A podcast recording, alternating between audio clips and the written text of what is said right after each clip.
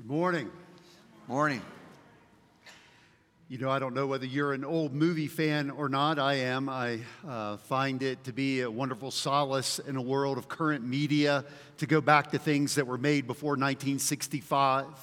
Uh, I don't know what happened after 1965, but uh, I seem to enjoy things less. Uh, but there is one strange thing that will often happen as I'm watching a movie from the 40s or the 50s, and that is that they will make a joke or have a vignette or some sort of trope that is really out of rhythm with our current world and the way we say things and do things and what we would say directly to someone.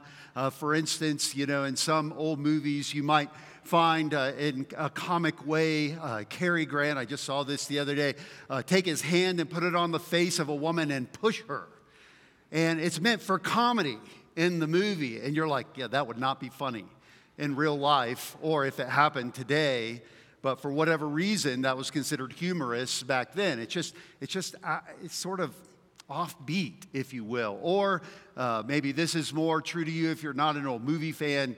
If you are sitting having a meal with someone uh, who you are enjoying a conversation, they're fair of face, but somewhere along the way in the meal, they have gotten ketchup or something else smeared on the side of their face, and you're painfully aware of it, and they're completely unaware of it and they continue to, and it's really bad if they're talking to you about something serious and, and all you're doing is staring at their cheek where this stain is, and it's just out of sync uh, with the way you expect them to look. I think we come to this text, familiar as it may be uh, for many of you, uh, John 3:16, a verse uh, that many who grew up in the church memorized as kids. I think I, I memorize it in the King James, so only begotten was in there. We'll talk about that in a second. Uh, but we memorize this. But in our current world, in 2024, there is some discontinuity for us. How can we, in this same passage, talk about the love of God and condemnation of people? That seems out of sync for us. And how do we deal with that? And what I love is here in John chapter 3, there is no, uh, there is no contradiction, there is no conflict between these ideas. And so, to be honest, I want us to deal with this. Because whether you feel it or not, the people around us do feel that tension. How can God be loving and people be condemned? How do those two things go together?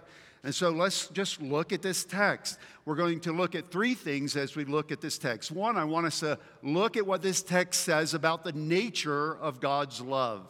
Secondly, I want us to see what it says about the nature of condemnation.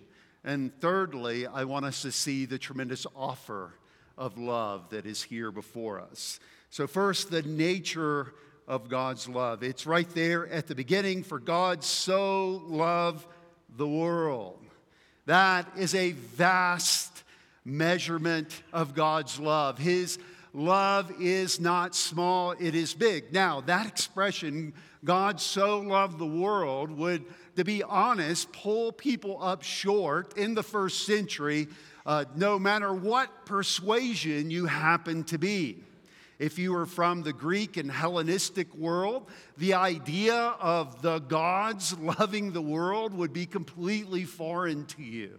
If you have ever in your classical education or just for fun or in the Clash of the Titans in the movie that you may have watched as a child, you know that the gods of the Greek world were, uh, let's just say, not universal loving beings. They were ones who played favorites. They might have loved one individual, but they'd wipe everybody out for their sake. And if one of the gods loved that individual, other gods, in jealousy and strife, would seek to cause all kinds of trouble for that individual.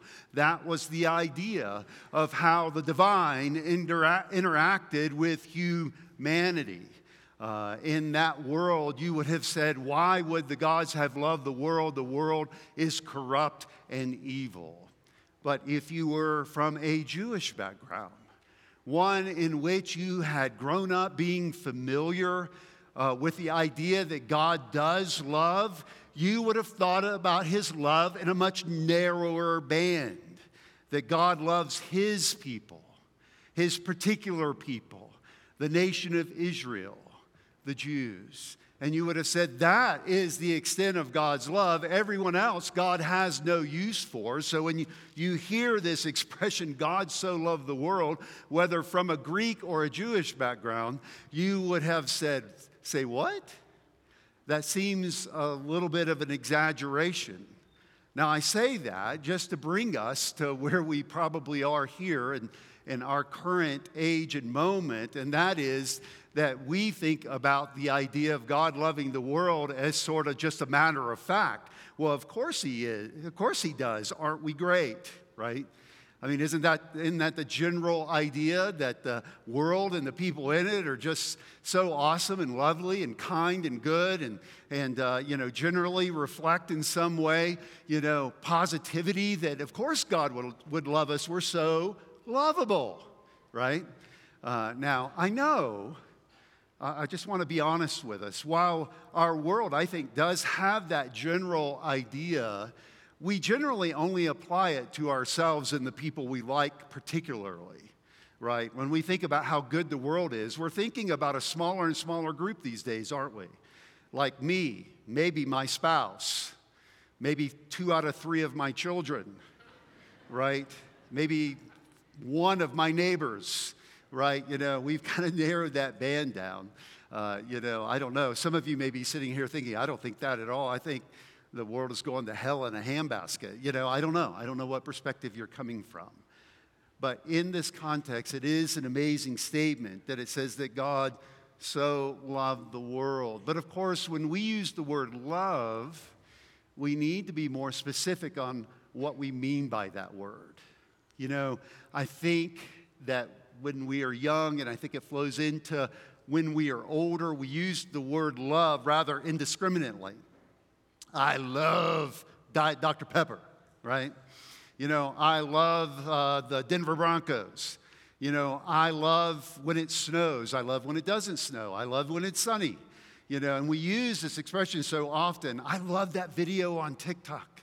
You know, truthfully, I have never seen a video on TikTok. I throw it out every now and then because I know there are people who know what that is, and it's just sort of my way of making a connection with you. I, have seen videos on YouTube, you know, and that's because of my generation. You know, I've actually seen music videos on MTV, and there were many of them that I loved. You know, I know some of you are like, they show music videos on MTV? No, they don't. But they did. That's how it all started way back when. But we would say, I love that. I love that band. I love that song. And because of that, the word love really doesn't have much meaning, right? Doesn't have much punch to it. When it says here that God so loved the world, it goes on and it gives us an understanding of what kind of love we're talking about. It says that He so loved the world that He gave His only Son he gave his only son. Here, this is a reference to Jesus Christ leaving glory, taking on flesh, coming into this world. That he did not come just on his own initiative as God the Son, but God the Father sent him into the world. He sent him to be a human being, to live with all of the struggles and difficulties and unpleasantness, unpleasantness, unpleasantness is that we struggle with, and yet he came. And not only that, but he came to do something extraordinary. We saw this referred to back in verse 14 and 15. Jesus speaking to Nicodemus says, As Moses lifted up the serpent in the wilderness, so must the Son of Man be lifted up that whoever believes in him may have eternal life. And there, when he talks about the Son of Man being lifted up, he's talking about his own death on a cross. And so, when we think about the nature of God's love, we need to remember that it is not only big, but it is sacrificial, it is costly, it is something that is not cheap or free. As a matter of fact, the Apostle Paul in Romans chapter 8 uh, says it uh, beautifully. I think I have it, Romans chapter 8. I know where that is, one way or the other. Uh, it says, I'm going to start in verse 31. Paul is trying to encourage people who have put faith in Jesus Christ. And so he says, What shall we say then to these things? If God is for us, who can be against us? He who did not spare his own son, but gave him up for us all, how will he not also with him graciously give us all things?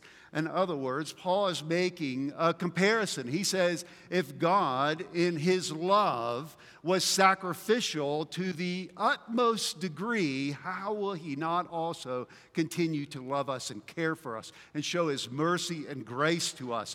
Why would I feel insecure when God's love is not only so big, but cost him so much?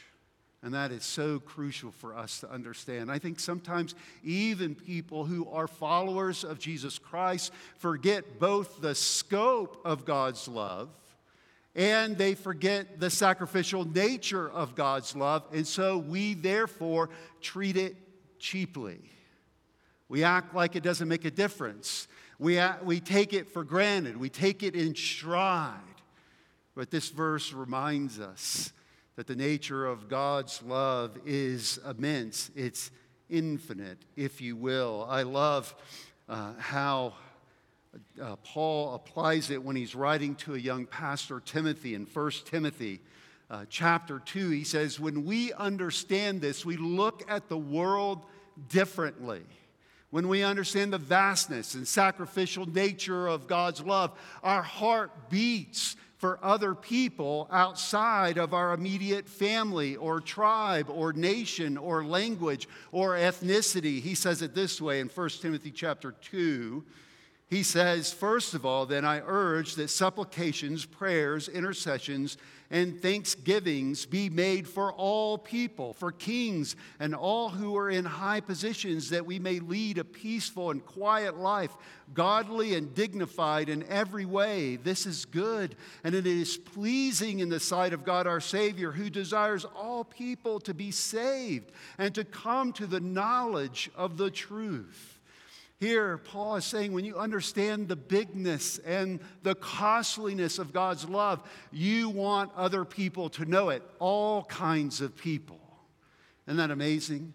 I love it. When he is telling Timothy, at the moment he is telling Timothy to pray for kings and those in authority, we were talking about a bunch of pagan Roman rulers. That's who he was saying to pray for. Pray for these people who are putting to death people of faith. Pray for them.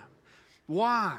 Because God's love is bigger than our love, and it is more sacrificial in nature than our love. Think about it right now. I know this is an election year. I don't want to step on any toes.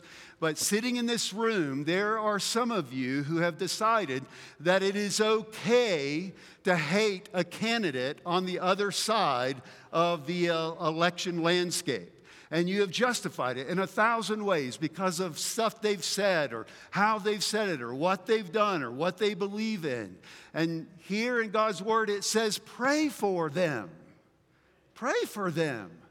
Why? First of all, so the people of God can continue to have freedom and liberty to worship Him the way He prescribes in His Word. But secondly, because God's love is big enough, big enough for the salvation of that obnoxious jerk on the other side of the political landscape, and as well as for the obnoxious jerk on your side of the political landscape.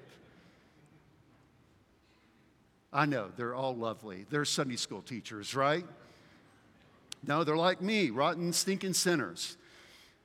But God's love is big enough and sacrificial enough to save even the most unlikely people. The presidents and premiers of countries around the world who continue to do violence and harm, we need to pray that God will move in his supernatural, vast loving, sacrificial way to change the hearts and minds of men and women all over the world. That's the nature of God's love. Secondly, though, and maybe more awkwardly, we need to deal with the nature of condemnation. As soon as we read this verse, I think many of us uh, who may have grown up with, For God so loved the world that he gave his only begotten Son, we love that part. whoever believes in him should not perish. Whoa, why are we talking about perishing? Why don't we just keep it on God's love? You know, it's kind of like a children's program uh, where we never deal with any, uh, any difficult topic. You know, now uh, it's, uh, it's great because you can actually tell by the rating they put on stuff whether they just keep it saccharine or they deal with any kind of difficult issue whatsoever. It goes from like Y7 to Y13 or something like that. And I don't know what you mentioned, but I guarantee if you mention perishing and judgment, you'll get it up to a Y13 on the rating. And we're like, why did John throw that in there?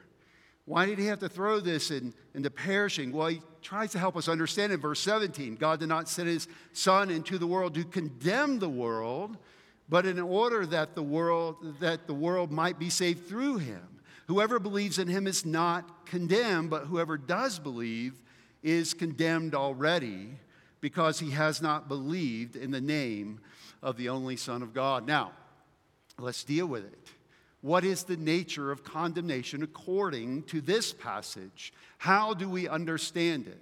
Well, first of all, we understand that when uh, we are understanding the mission of Jesus in his incarnation, that is, his coming into the world, the taking on of flesh, his primary mission was not to bring judgment. Now, for those of you who are Bible scholars, I know I have a couple in here. You know that later on in the book of John, Jesus will say, It is for judgment that I have come into the world. He will say, All judgment has given, been given by the Father to the Son. In other words, Jesus is not saying judgment is not part of the messianic job description in totality. What John 3 16 through 21 is saying is that is not the reason he was sent. He was sent primarily, that means of first importance to bring salvation, not condemnation. So, what is the nature of condemnation? Notice how this text says it. I love it. It, it, uh, it says it in verse 18 so beautifully. Whoever believes in him is not condemned, but whoever does not believe is condemned already. Already. That, that word helps us. It means that when Jesus came into the world, he came to a world full of condemned men, women, and children. There was nobody who was living a life free of condemnation. That is just the way human beings are. And you say, but wait a second, why would human beings, all men, women, and children, be under condemnation? How could they already be condemned? And the answer to that is twofold. One, historically, and, and secondly, is uh, in real time, practically. First of all, historically, all humanity, men, women, and children, are under condemnation uh, because of what happened back in Genesis chapter 3. God had created a beautiful world, a world in which He was in perfect harmony uh, with the man and the woman that He had made. And they enjoyed perfect fellowship. And that humanity had the ability to please God, to continue to obey Him, and they also had the ability to disobey Him. And what did they choose to do?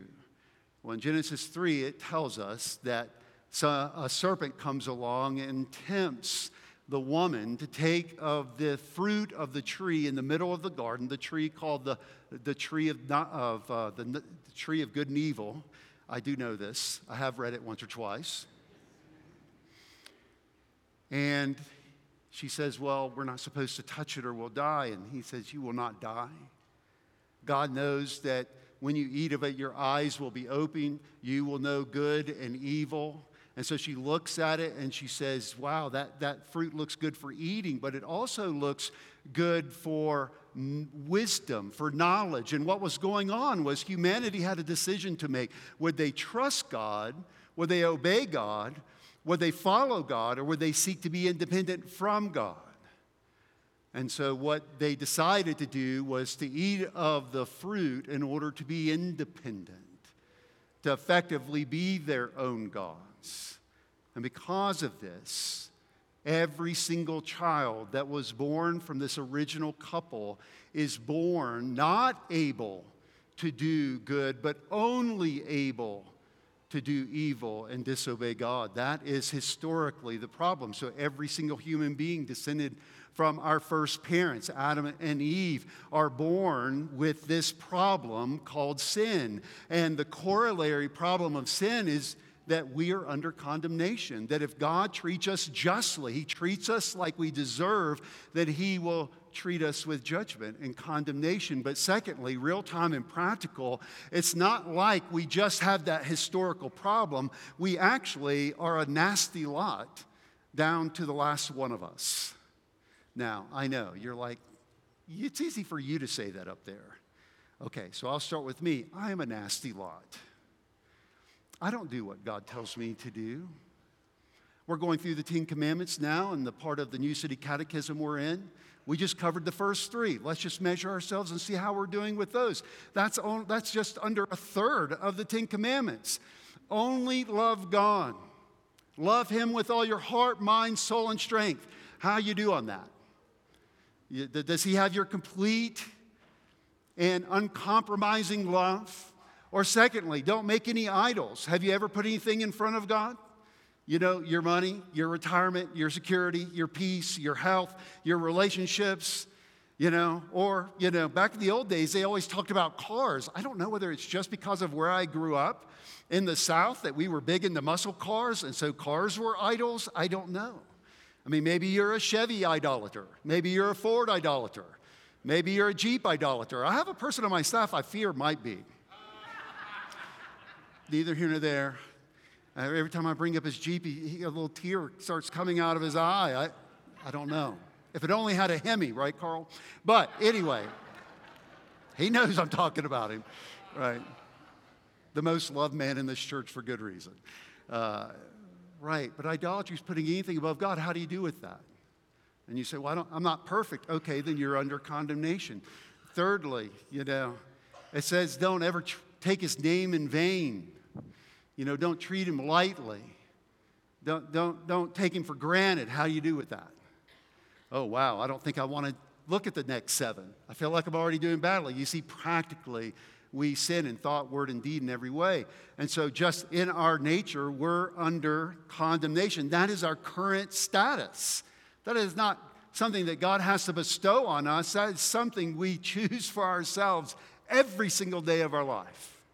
It's the reality of our existence. I love the way John says it down in verse 19 and 20. He says it becomes evident even in the way we respond when truth comes our way. Notice he says, This is judgment. The light has come into the world, and the people love darkness rather than the light because their work works were evil, for everyone who does wicked things hates the light, does not come into the light, lest his work should be exposed. Here, there are two things that he's saying that, that absolutely show that we know we're under condemnation. And that is when truth comes, we tend to minimize it, we tend to hide from it, we tend to shine it on other people rather than ourselves. In other words, I'm not so hip on the light because it shows things the way they really are. Now, this is where my wife and I have a little bit of a debate in our, in our bathroom. We have one of those magnifying mirrors, which is bad enough, but the magnifying mirror has a light around the edge of it. And do you know the only thing worse than seeing the pores on your skin at 10 times magnification is shining light on it while you do that? Now, I know for those of you who are 16, it's a delightful experience you look at yourself in the light with 10 times magnifications, and you think to yourself, if only everyone had skin so perfect. Yeah, wouldn't that be great? Or perhaps as a 16 year old, you hate looking in that mirror too because of the blemishes and other things like that. You see, we tend to want to maybe have that date in a dim room you know, have you ever noticed that the best date spots are very dim? It's because relationships would never move forward in the broad light of day, right? We all need all the help we can get. We don't want to show too much. Here, when John is describing the nature of condemnation, he says we show it in the fact that when God's truth comes along, we tend to want to shield ourselves from it. We don't really want anyone telling us what's true when we know we're living in rebellion against that truth. Why? I love it the way he describes it. Uh, he says, Lest their work should be exposed. Our pride will not allow us to sit under the light because we're afraid that we will have our shame exposed.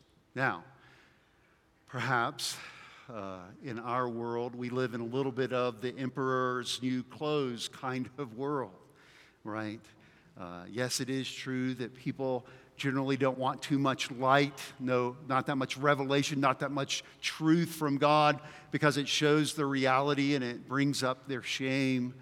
But we also have this other tack, and we call the darkness light. That's the world in which we live today. And so we're sitting in a dark room and we say, No, it's perfectly bright. It's perfectly bright. If you don't agree with me that it's perfectly bright, I'm not going to have anything to do with you. No? See, in other words, we call the darkness light now. So it's just, but it's essentially the same thing. We don't want anyone showing us the truth. That is our own nature. And because of that, we're under condemnation. Now, I need to be careful. Sitting in this room right now are three people, maybe more, who are like, that's right. Sic them, God, right? There are only three of you. I don't, you know, there might be more. But there is this instinct sometimes as we see, maybe more clearly, the sin of those out there more than I see the sin in here, that I get into that, get them. Kind of like God's my pit bull, and I'm ready to release him on all of those people who stand condemned already. But if we have that attitude, it is far from the heart of God. We need to see that as we look at this condemnation, notice in this passage, we cannot get away from the reality that this is not something God delights in. I mean, He sent His Son so that people can avoid condemnation. He sent His Son in love because He wants people to escape judgment I love it in uh, Ezekiel chapter 33. We read this in verse 11. Uh, Say to them, As I live, declares the Lord God, I have no pleasure in the death of the wicked, but that the wicked turn from his way and live. Turn back, turn back from your evil ways, for why will you die, O house of Israel? Do you hear that? I take no pleasure in the death of the wicked. And then it's almost like he's pleading, Come back, come back. Or perhaps a more famous passage 2 peter chapter 3 verse 9 the lord is not slow to fulfill his promises some count slowness but is patient toward you not wishing that any should perish but that all should reach repentance. In other words while we all by our history and our experience may be already under condemnation god delights in people escaping that repenting and believing and turning from it. You do realize, as we just sit here and pause, last week we had a break from our study in John uh, because last week we talked about our partnership with people all over the world in missions. And why do we invest hundreds of thousands of dollars in the spread of the gospel around the world but that we don't delight in the thought of people perishing, but we're willing to put our money, our time, our gifts, and our efforts into seeing people who are currently under condemnation, hearing about the good news of Jesus and being rescued from condemnation. We invest because we are reflecting the heart of God who does not take delight in the death of the wicked. Here we see this so beautifully expressed that God loved the world and gave his son so people will escape condemnation. The condemnation they're already experiencing. And so let's talk lastly about this offer of love. I love it. Do you, let's look at this offer of love in different ways. One, the constant refrain of believe. Whoever believes in him should not perish. I love that. Whoever believes, verse 18, in him is not condemned. I, I love that. Or back up in verse 15, whoever believes in him may have eternal life. I love that. I love that for two reasons.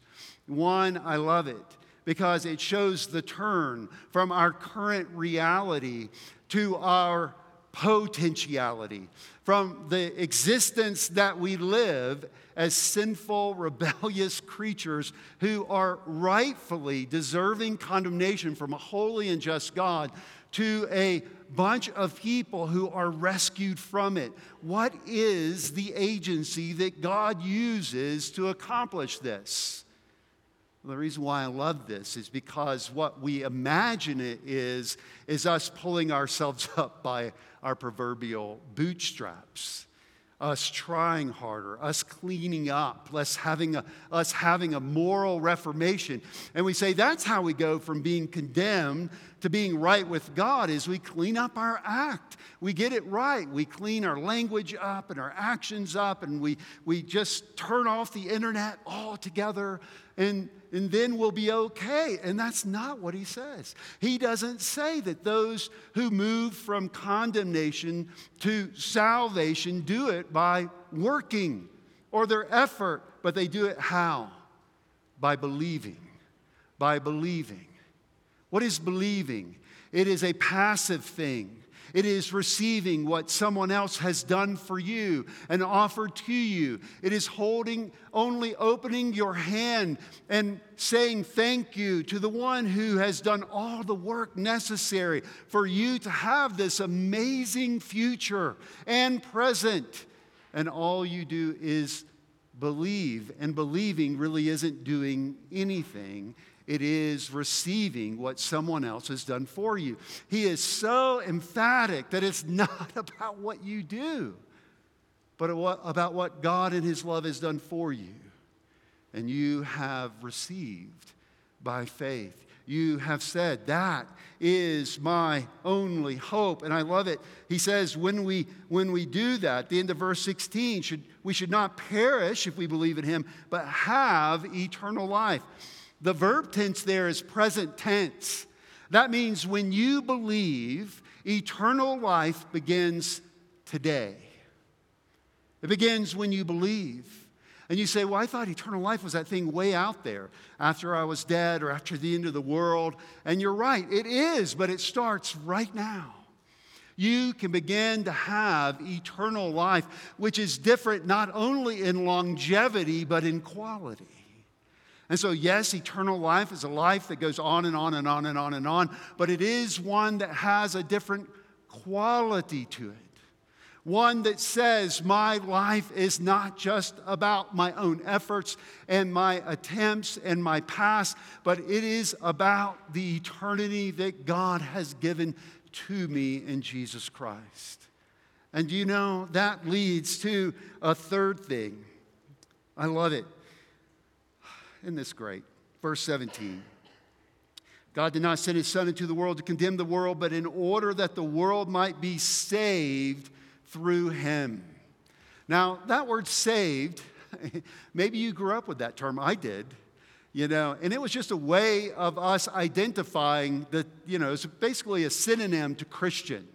You know, so we'd say, well, are they saved? And that means they're a Christian, they're not a, a non Christian so they're saved. And, and it's funny when you use a word enough, you don't think about what it means. But the word saved means rescued, pulled out of peril. It means to be taken from danger to safety. Saved is talking about a transformation that God accomplishes in our life when we believe in Him.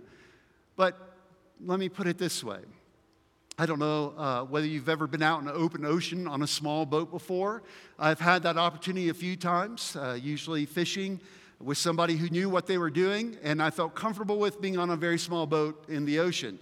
But you get out far enough, and you can't see the shore anymore, and you're bobbing up and down, and you're leaning over the side of the boat a fair amount, uh, doing fishing stuff. You can tell that's not my primary occupation and, uh, and, a, and a big wave comes around and you do this number. Have you ever had that happen? And you you almost feel like your bottom slightly leaves the seat on which you're, you're, you're seated. And it gives you just that little shaky moment of danger, like I'm out here in the middle of the ocean in a 20 foot boat. This may not be intelligent, right? And, and I can only imagine if something happened and a wave came along and instead of just rocking the boat, it flipped the boat, which would not be that hard to do. And then I'm out in the middle of the ocean with just me. And maybe my friend, who may or not be paying attention to me, bobbing up and down in the ocean. That is perilous. You hear stories about that. Sometimes people who've been in the ocean for days on end. You know, I can only imagine that when those people who've been bobbing up and down in the ocean, nobody in sight, and they're finally found and they see that boat steaming toward them, and they feel those, those arms reaching out and grabbing them, and they're assisted as, by being pulled into the boat. You know, I can only imagine them saying, Oh, wow, how's y'all's day going? Going pretty good? Good. I've been doing fine. Thanks. Yeah, it's been great. Now, I, I, have a feeling there's a little bit more of, a, of an emotional release. My suspicion is that you start crying because you realize how close to death you actually were. And it's not until you're safe that you allow your emotions to catch up with the perilous nature of your situation. In other words, when someone rescues you, you, you realize just how amazing it is that you're not in danger anymore. Goodness, I don't even have to go out to the middle of the ocean. I can just drive down Powers right after it snowed. I can't remember if I told you guys this, but one of those Sundays I was driving down the road, and I probably have said this. If I have, forgive me. And we're coming to church. We're looking sharp, or as sharp as I can look anyway. Karen always looks sharp. And I'm trucking along. I got to get to church. They got to do my sound check and I feel the back wheels of my all wheel drive car come out from under the car. And it begins to slide. And I do, I, you know, I'm like, okay, I'm going to gently turn into the slide. I'm not going to hit the brakes. I'm going to do everything people from here tell me to do. And the car continued to slide across the three southbound lanes of Powers, and then through the median between the southbound lane and the northbound lane of Powers, and then through two and a half lanes of the northbound lane on Powers. And I'm just trying to come and do this for y'all. And I mean, I am thinking this is going to make the weirdest funeral service ever. Chris and Karen are already dressed for their funeral. I mean, depending on how the, you know, I mean, they might, some, they might have to give us a new shirt or something, right? And I'm just sliding across. And when that car stopped in the road and was able to actually go back across the median, back across a couple lanes of southbound traffic, and I was able to get here, I got to tell you, I was pretty thankful, but I was rattled. I mean, I was thankful. I am not one of the many banged up cars that just lives on the side of the road here in Colorado Springs. My, my dead cold body wasn't just found several days later by someone trying to steal the stereo out of the car, right? I don't know how that works. I was thankful because I was in peril and then I was safe. And I love what this says you are not in peril anymore. So, what is the implication? That we believe we have currently eternal life. And that should give us a sense of freedom that we are okay, that, that things are under God's control, that He loves us, He cares for us, that we are no longer in fear of condemnation, but we are safe. And what is our mental and emotional response to that? Do we think like people who've been rescued, who've been saved? But lastly, I love it. It's expressed in verse 21 in the way we actually live our lives. It changes us. Not only does it give us a freedom, but it actually it motivates us to live our life in a different way. I love it. Verse 21 literally would read, Whoever does the truth. You know, and of course, that's an awkward expression in English, so we, we translate it, Whoever does what is true. Uh, we come to the light. Why? To show off, to brag, to say, look at how great I am. You know, I'm all cleaned up. no. so that it may be clearly seen that his works have been carried out in God. In other words, what we do in response to this tremendous, sacrificial, vast love of God is that we believe that we are currently enjoying eternal life, that we are free from the threat of condemnation and judgment.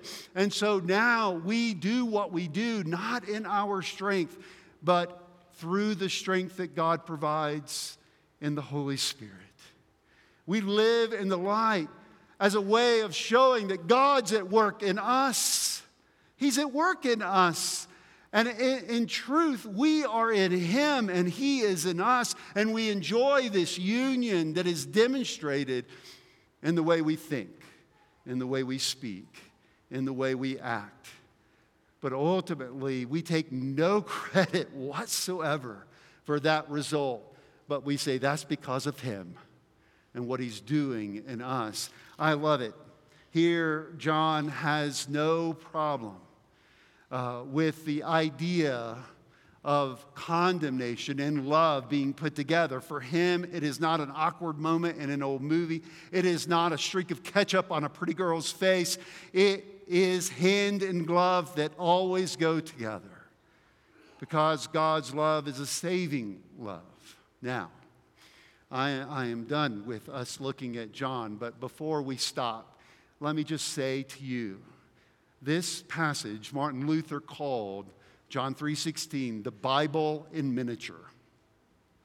Like it, it sums up everything that the Bible is about. And so here, when I sum up, I want you to know that today is a terrific opportunity for you to stop feeling afraid, alienated, or like you have to keep uh, on the process of your moral improvement for God to like you. Today is a day to recognize that while in your nature you might be in trouble as a rebel against God, today is an opportunity for you to know once and for all that He loves you. And you can look at Jesus and see how much and how deeply He loves you. And you can have your life change from peril to safety by believing in Him. By just opening your mind and your heart and saying, God, you loved me enough to give your Son. I receive your Son. I want my life to be about your Son. I want to know your Son better. I want to live the way He shows. And by believing, your whole eternity will be changed. There are some of you who may have believed years and years ago, but you're living like you're still in peril.